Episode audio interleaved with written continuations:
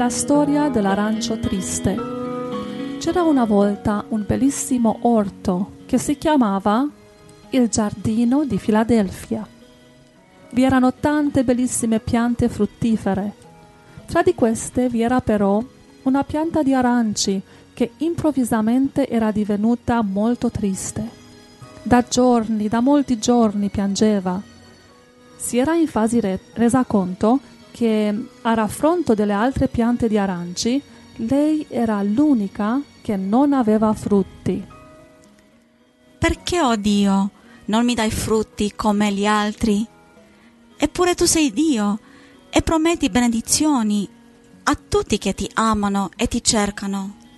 Ecco, io in continuazione sono in preghiera, ma tu non rispondi. Forse non mi ami, forse sono troppo peccatrice e non merito le benedizioni che tu dai agli altri aranci? Ho confessato tutti i miei peccati, ho bussato a tutte le porte del cielo, ma niente, rimango sterile.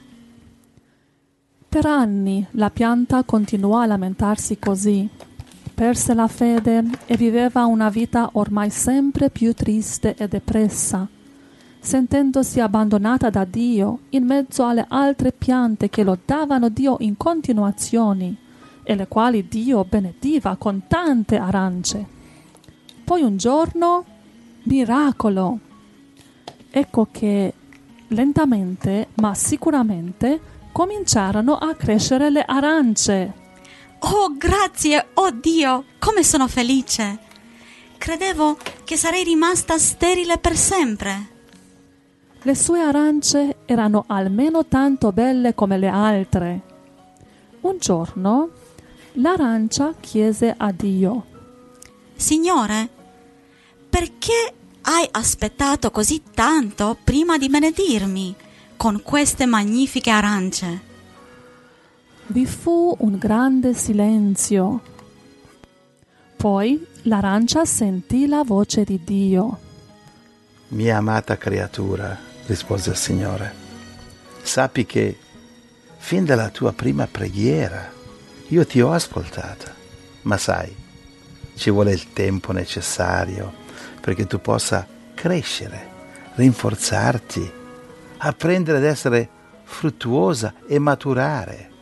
Io devo mandare le piogge, il sole, il vento. Io devo inviare i miei uccelli i quali attratti dai tuoi fiori ti sono necessari per un buon raccolto. Ogni cosa nel mio creato ha bisogno di tempo e senza il tempo necessario niente potrebbe esistere. Mia amata arancia, vedi quanto bella, necessaria e piena di nutrimento io ti ho creata. Abbi fede in me. Io sono il creatore di tutte le cose e ogni cosa ha un preciso e meraviglioso scopo per la mia gloria, compreso il tuo aspettare per la maturazione. Ogni cosa deve maturare, per questo bisogna imparare pazienza. Come i miei amati bambini devono prima nascere e imparare tutto, a camminare, a parlare e più di tutto a ricambiare l'amore che i genitori danno loro. E queste cose, sai, richiedono tempo. Vedi, vi sono cose che io, Dio Onnipotente, non posso e, e non voglio fare.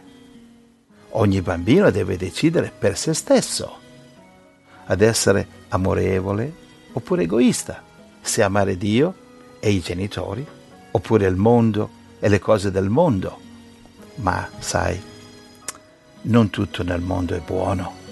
Tante, tantissime cose nel mondo, anche se sembrano belle, sono in realtà false e ingannevoli.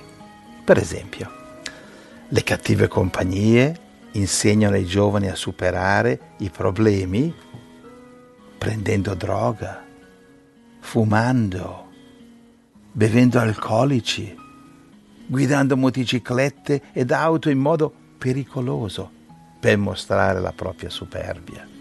e tanti film ed internet di oggi che insegnano a diventare egocentrici, a pensare solo a se stessi, dimenticandosi dei fratellini, della famiglia, delle cose belle e buone che io ho creato.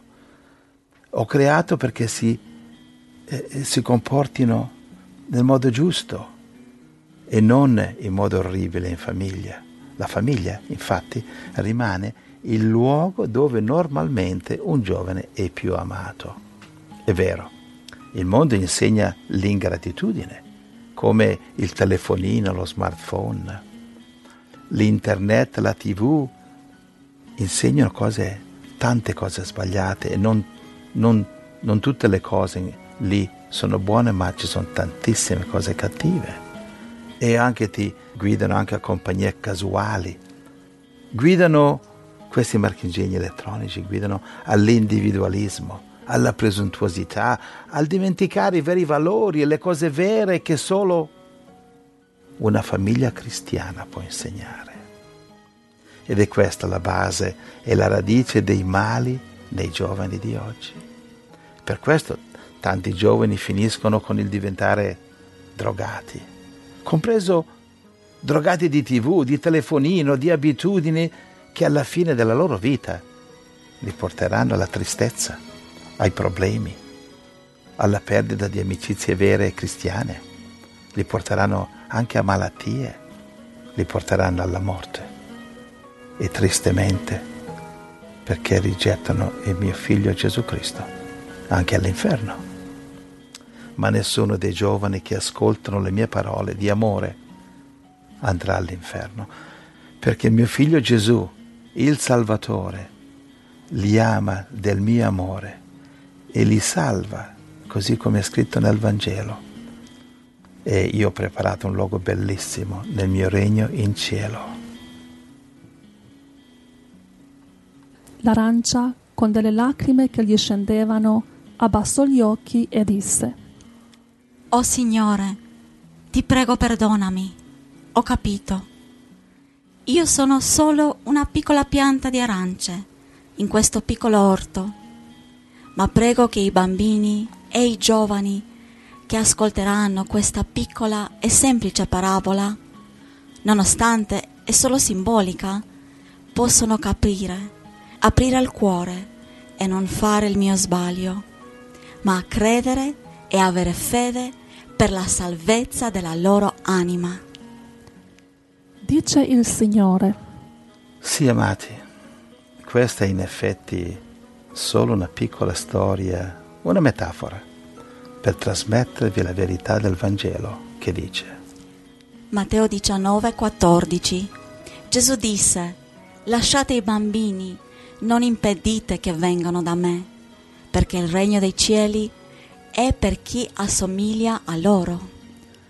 Matteo 11, 25 In quel tempo Gesù prese a dire, Io ti rendo lode, o Padre, Signore del cielo e della terra, perché hai nascosto queste cose ai sapienti e agli intelligenti e le hai rivelate ai piccoli. Primo Pietro 2:2 Come bambini appena nati, desiderate il puro latte spirituale perché con esso cresciate per la salvezza. Giovanni 10:28 E io do loro la vita eterna e non periranno mai e nessuno le rapirà dalla mia mano.